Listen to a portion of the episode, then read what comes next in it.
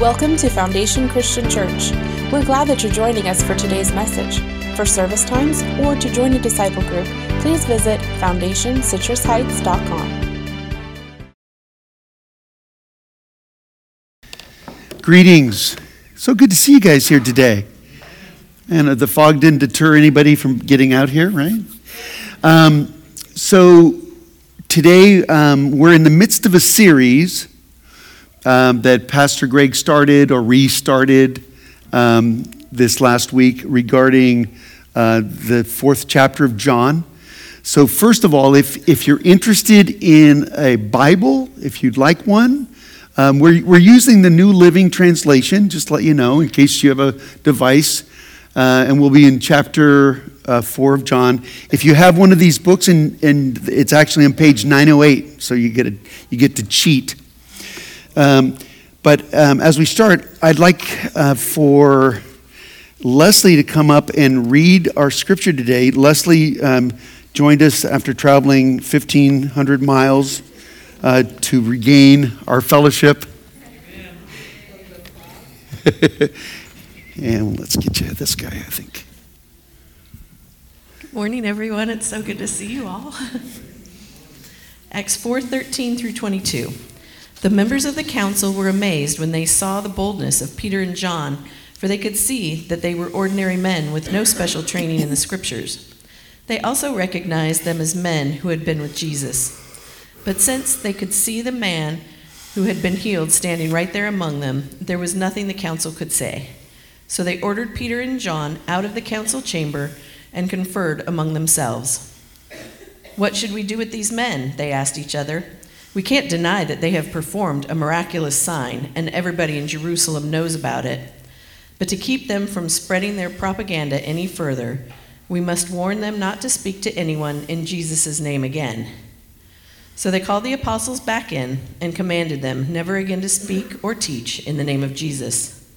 But Peter and John replied, "Do you think God wants us to obey you rather than him?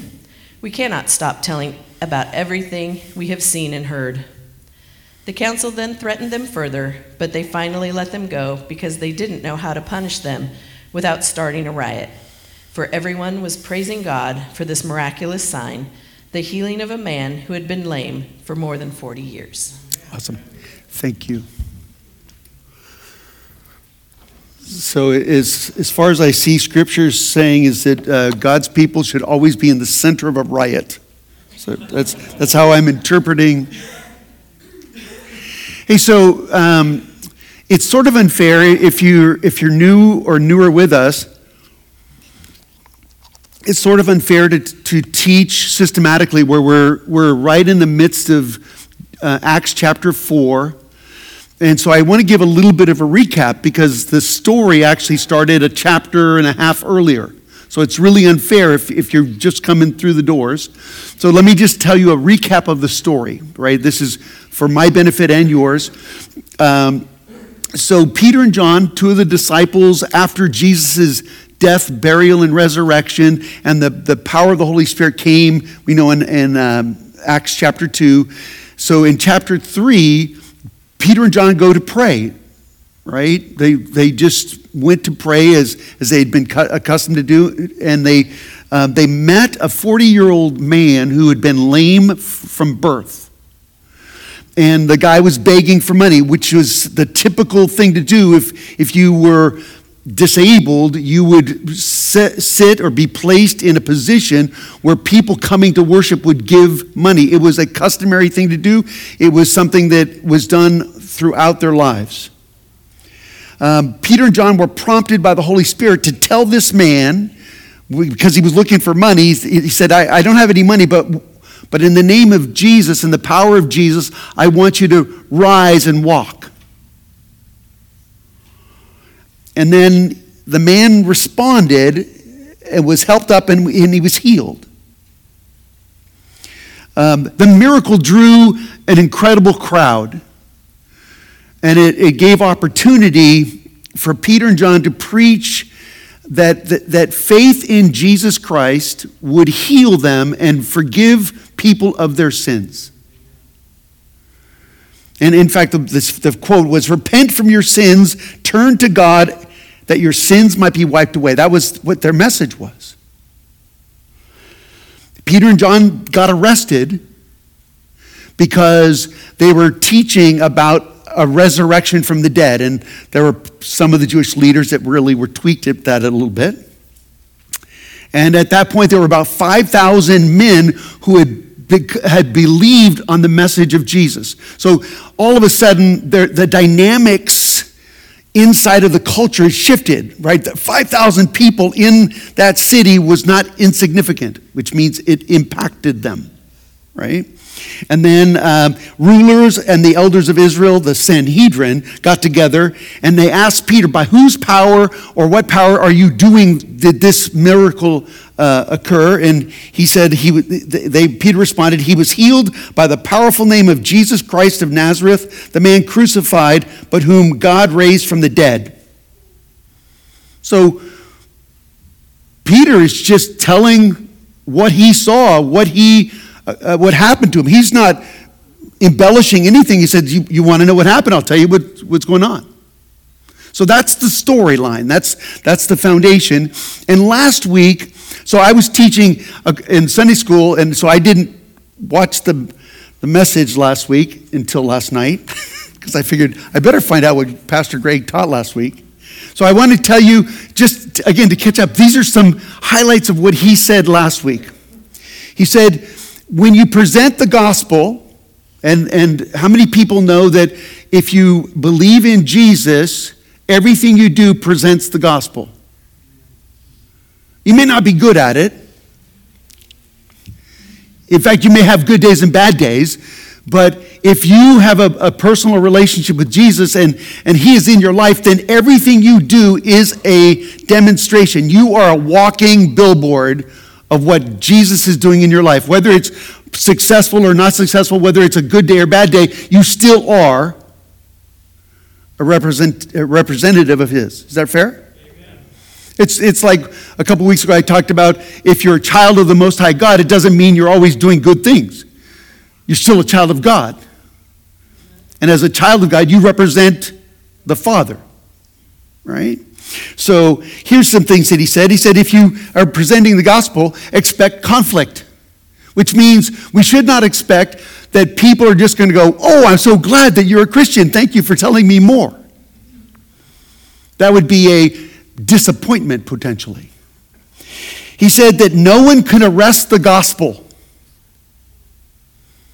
Right? So Peter and John were arrested. He said, the gospel, again, the resurrection of the dead through Jesus. Jesus is the Savior of the world. The message saves people, not the messenger. And then he made things uncomfortable, as he is apt to do. He said, someone has to love me enough to tell me that Jesus' blood is on my hands. This is not something that we go, "Hey, let me introduce you to Christian faith. You are personally responsible for the death of Jesus." Oh, no, I thought that was the Jews 2,000 years ago. Maybe the Romans, or maybe the leadership. But do you know that why you are responsible? Because my unbelief, my lack of belief in Jesus is rebellion, and that is putting my assent to his death. Right? The sin that separates me from God is unbelief, and that is agreeing with the enemy that Jesus should be dead. So I agreed with the death of Jesus by my unbelief. Does that make sense? Okay. We'll quiz you later.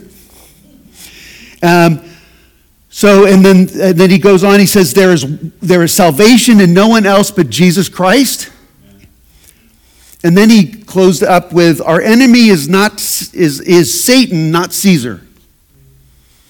Okay, so that's a recap. And hopefully that brings us up a little bit. We'll be talking about that to some degree, but our scripture starts, I want to start reading in page 908, if you want to follow along. And then I'm going to insert scriptures that are going to be on the screen. Let's see what we got here. All right, so I called this Silencing the Accuser and Preaching the Gospel. That's what I want to talk about today. All right, so I already did all that stuff. So I already did that without, okay. So Satan is our accuser. So I'm going to read again on page 908. This is from Acts chapter 4, starting at verse 13. Now, I want to tell you the verse, verse 13, Pastor Greg is going to teach on next week. But I at least need to read it. The members of the council were amazed when they saw the boldness of Peter and John, for they could see that they were ordinary men with no special training in the scriptures. They also recognized them as men who had been with Jesus. That's going to be a powerful message next week. But, verse 14, but since they could see the man who had been healed standing right there among them, there was nothing the council could say. Now, so the scenario is they've been arrested, and the council of the Sanhedrin of 70 of the most influential people of Israel are bringing them into a judgment situation, and they don't have anything to say. It is an amazing thing that we can stand before the accusers, and they don't have anything to say. And I want to speak to us about the fact that in our world, there's a lot of accusers. There's people that aren't going to agree with you. They'll post something on this and say this about you. That's going to happen. The people disagreeing with you are going to be there. But in this scenario, Peter and John are standing in front of a group of 70 people, and they don't have a word to say. And the question is, why? Why was there not a response? The scripture said, because the guy that was healed stood right with them. So we have to look at it in our walk with God about who is our accuser. And the first statement is Satan is our accuser, Revelation 12, 10, and 11. I have this scripture on the screen here. It says, this is Revelation 12, 10 and 11. It says, then I heard a loud voice shouting across the heavens, it has come at last, salvation and power and the kingdom of our God and the authority of his Christ. For the accuser of our brethren and sisters, he has been thrown down to the earth, the one who accuses them before our God day and night. So the issue is, you may have people around you, physical people who don't agree with you, but the real accuser and the source of every accusation is spiritually centered. Satan is the accuser of each of us if we put our faith in Jesus. So the question is, how? The why is pretty simple. Why do you think the enemy, Satan, wants to accuse me? And the question is, or the answer, I think, is he wants me to stop being effective in my faith. If you look at what his goal is, the scheme of the enemy, is he wants me to stop being an annoyance to him. He wants me to stop being an effective witness of what God's done in my life.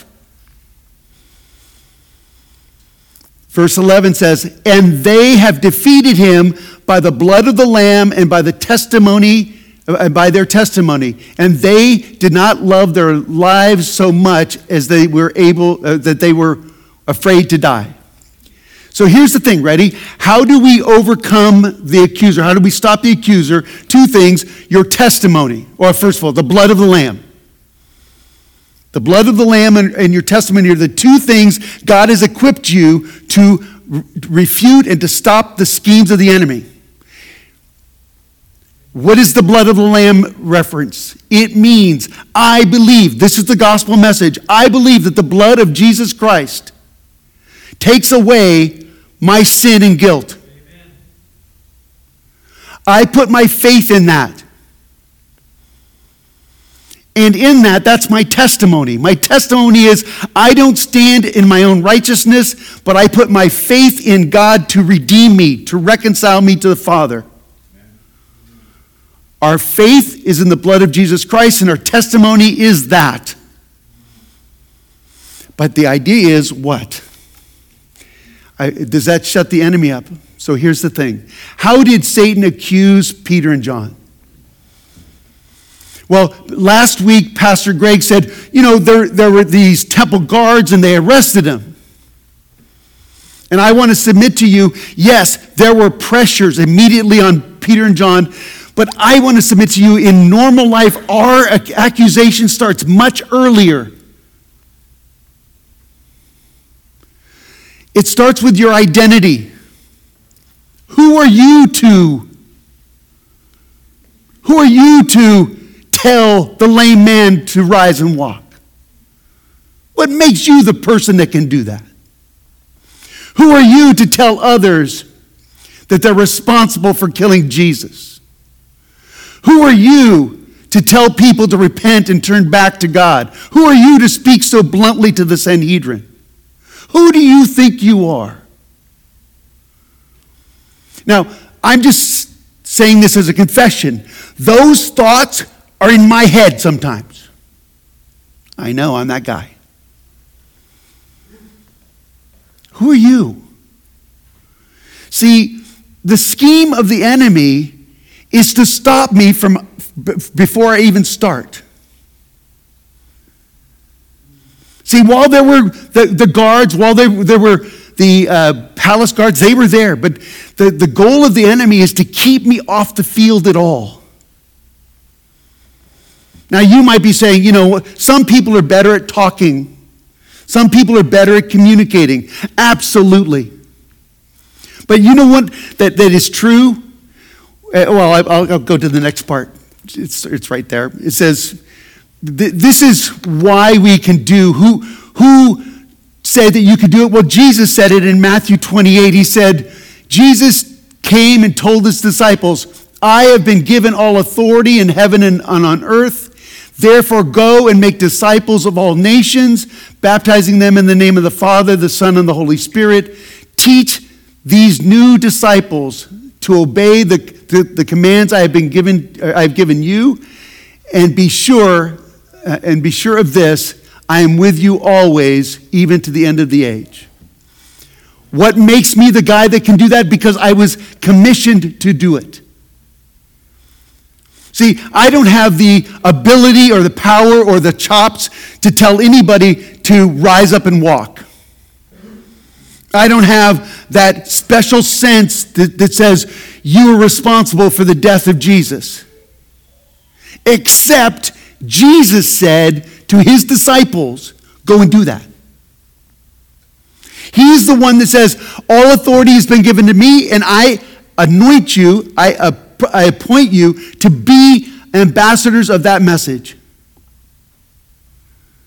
So why can you? Because Jesus said to do it. Now, some of you are very uncomfortable right now, like, I don't want to tell anybody about Jesus. I'm really not good at that. Maybe I'll just bring him to church and Dennis can talk to him. Like, that's never happened before.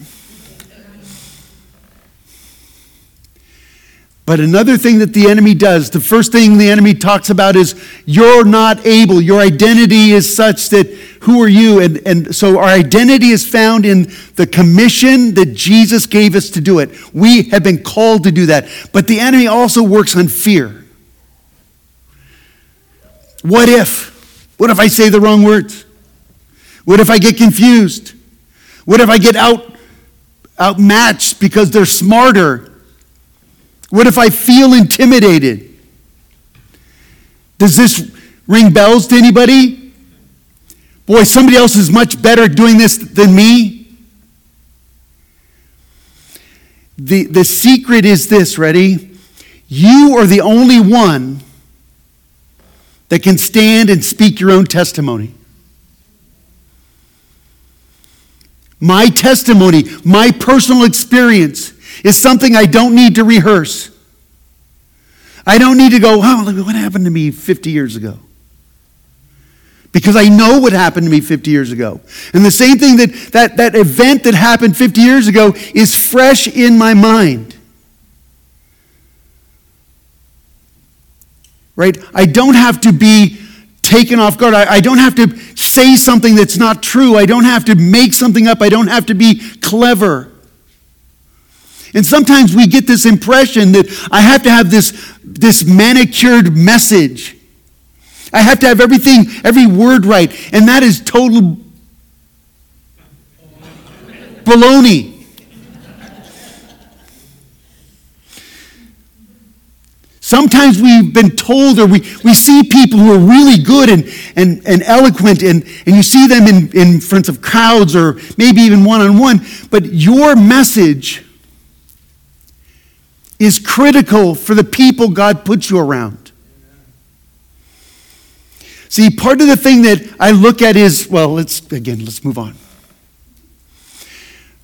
1 Corinthians 2, chapter 2, verse 2 says, "For I decided that while I was with you, I would forget everything except Jesus Christ, the one who was crucified." See, I don't need to have a message that is large and developed. The only message that matters is that there is a Jesus that died for sinners. Amen. That was sent by the Father to reconcile people to himself, and he was crucified for your benefit. That is the only thing you really need to say. Amen. And you say, well, what if they don't agree with it? That's not your problem. But Pastor Greg last week said, man, we live in a culture that's all about comfort. We all want the answers before we have to, before the question's asked even. I remember years ago, I was a young Christian, and I probably shared this before, but I was going, back in the day when I was going to American River College, and I remember as a young Christian, I go, Lord, I just want to be available to tell people about you. And in my inexperience, I said, Lord, show me. Lead me to who I can talk to, because what do I want? I want to be effective in bringing the gospel to people. Do you know what I felt he told me? They all need it. See, I wanted a sure thing. I wanted to go and go, cha-ching, cha-ching, cha-ching. I wanted every slot machine to win. I wanted it to be like, hey, let's make it effective. And you know what God told me? They all need to hear. They all need to hear the message. See, I can't control that. But I was trying. So how do we silence the accuser? And they defeated him by the blood of the Lamb and their testimony. My testimony is my faith that Jesus' sacrifice removes my sin, reconciles me with the Father, and reserves a place with Jesus for eternity. That's my testimony. But here's the other thing that we see in this event, is that Peter and John were given an opportunity to present the gospel. I love this story about the lame man. The one thing that I really love is that he was 40 years old, and he'd been in this place called the Beautiful Gate, which means people would go in and they would see him on the road. And one thing that most commentators believe, and I believe it fully, is that Jesus saw this guy. When Jesus walked, he probably passed this guy plenty of times. This guy was a known character, known person. People knew him. And you look and go, well, if Jesus walked by him, why didn't Jesus heal him? How many people think that that's an important question? How many people think that Jesus is obligated to heal everyone that has a need? Wow, that might just... This guy's 40. Jesus was in his 30s. Jesus passed this guy. Because Jesus went to the temple by Jewish law at least 3 times a year. He passed this guy. And he left this needy person for Peter and John. See, sometimes we don't understand why God does things in different time frames. Why didn't God just take care of it immediately? And I can't pretend to know the heart and mind of God here either. I look at this as low-hanging fruit. That Peter and John came and something in them, the Holy Spirit prompted them to speak these words over this man.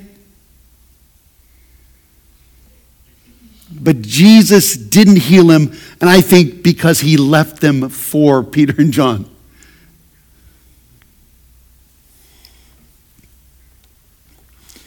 God provides opportunities for us to present the gospel. Philippians 2:13 says, "For God is working in you, giving you the desire and power to do what pleases him." Listen to that. God is working in you to do what God wants you to do so you can please him. What do you think pleases him? Oh, go into all the world and tell people about Jesus. Overcome the enemy with the blood of the Lamb and your testimony. See, part of the way that we please God is by being his kids in this world. We're not guaranteed sure, shooting fish in a barrel, as it were. We're not assured that every time I speak the word, people are going to fall on their face and come to Jesus. But sometimes, one of the things Pastor Rhodes back in the day said is that each one of us have our own pond to fish in, which means there are certain people that you can talk to that would not talk to me. I'm going to pick on Crystal. Crystal is someone who takes care of animals, does grooming for animals. And I told her, do you realize there are certain people that put the love of their life into your hands that would never talk to me? Do you realize the trust they put in Crystal? Here's Fluffy.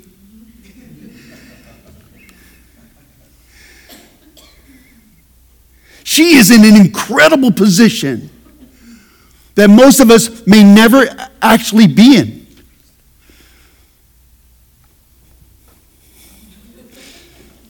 Seriously. 2 Corinthians 2:14-16 says, But thank God, he has made us his captives and continues to lead us along in Christ's triumphal procession. Now he uses us to spread the knowledge of Christ everywhere like a sweet perfume. This is God's will for you. God didn't save you. God didn't speak words of life into you. God didn't breathe his spirit into you and restore you to life so that you could just be a monument. You are like that guy with the sandwich board walking down the street. You're advertising. You're active. You're designed to be impacting everyone around you. Well, what does that mean? Well, you're supposed to spread the knowledge of Christ everywhere, like a sweet perfume. Doesn't that sound good? How many people want to be a sweet perfume? But that's not the end of the story, is that right? The rest of it goes, our lives are a Christ-like fragrance rising up to God. That's awesome. But, excuse my language, this fragrance is perceived differently by those who are being saved and by those who are perishing. We don't like that part, but the truth is, ready? Some people are going to see your life and go, wow, man, that's awesome to see your life change, to see what God is doing in your life. That's fantastic. Applaud, applaud. Tell me more.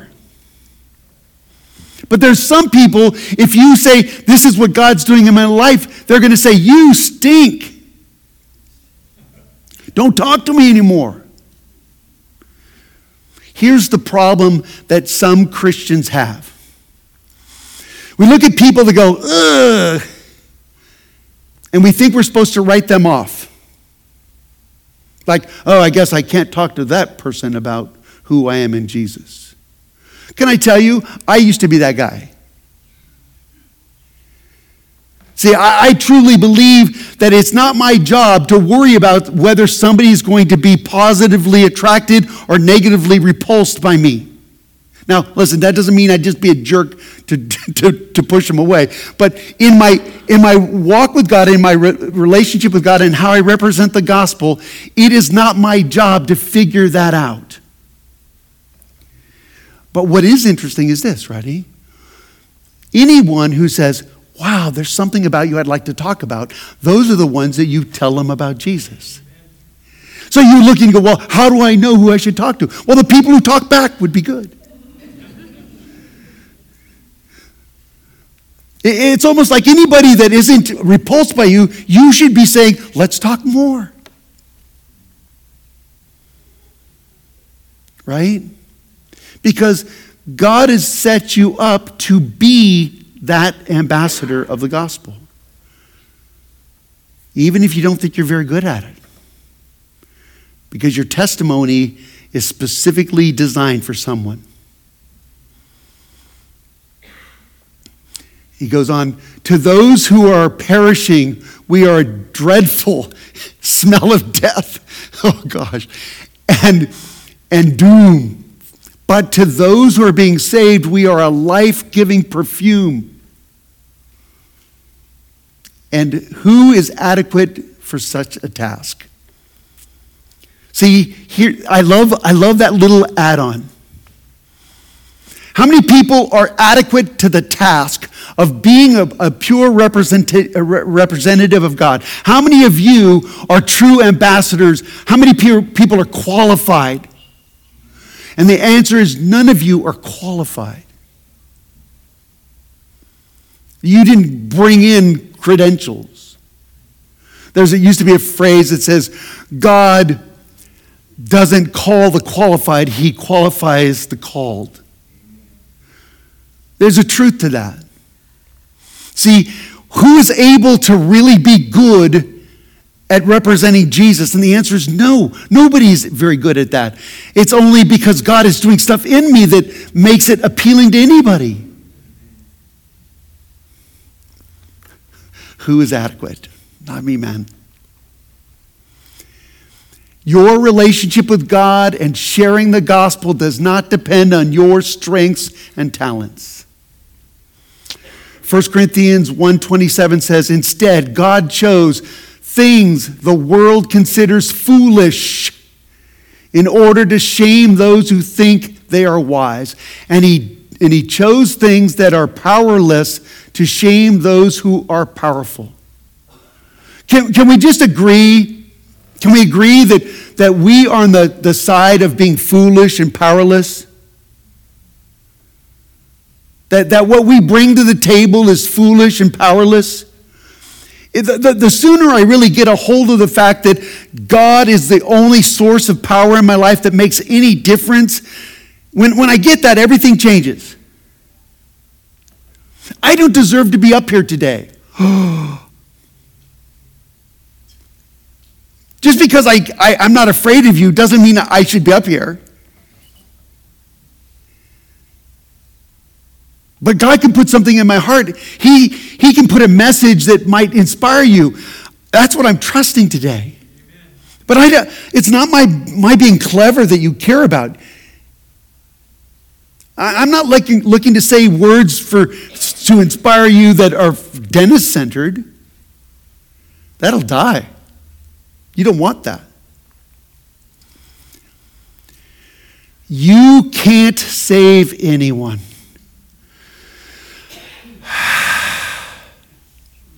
It's not up to you. John chapter 6, verse 44 says, for no one can come to the come to me. Jesus is saying, no one can come to me unless the Father who sent me draw them to me. And at the last day, I will raise them up. The beautiful thing is this. I'm not responsible for a person's reaction. I am responsible for what I present. How many people can agree that sometimes you're not a great example of who Jesus is? Only you are brave enough, right? We're not always good examples. But I want to encourage us that God puts us in, gives us opportunities to represent him every day if we have our mind and our hearts open for that. And it may be your family. It may be an encouraging word to your children or your parents. What opportunity has God given you? 1 Peter 3:15 says, instead, you must worship Christ as Lord of your life. And if someone asks you about your hope as a believer, always be ready to explain it. Oh, but that takes spontaneity out of it.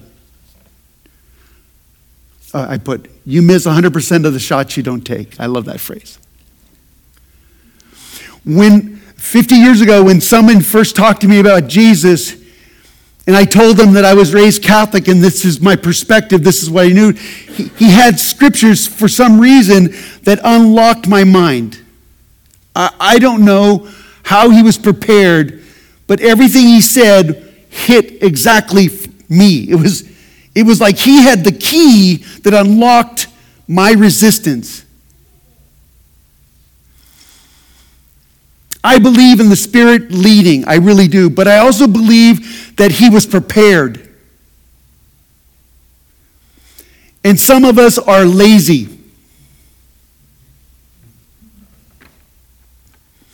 Some of us says that's somebody else's job. And it isn't.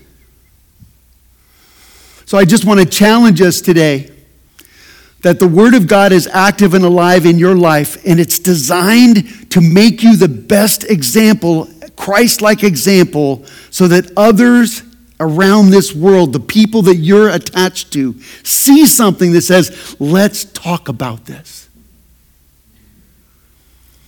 Because nobody will come and give their life to Jesus unless they hear the message. And the responsibility to speak the message is on you as believers in Christ. I think that's all I have. Oh, no. One more. Oh, that's it. Good. So here's the thing. As we close and as I pray for you, listen, I don't know where everybody here is in their relationship with God. If you're in a place where you want to know more about who Jesus is, seriously, talk to Kevin. He knows. No, I'm just, no, it's just me being with Kevin. But seek out. Talk to me. There's plenty of us that have been around and know the gospel. Right? Ask the questions.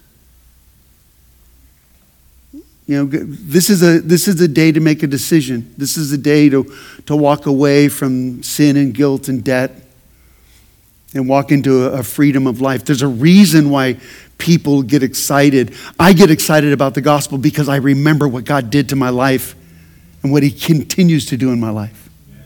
Amen. Let's pray. Heavenly Father, I thank you for each one here. I thank you that your word is true. I thank you that you bring us from darkness into light. And I pray that you would minister to the deep needs of each one here. Lord, challenge us to be your ambassadors.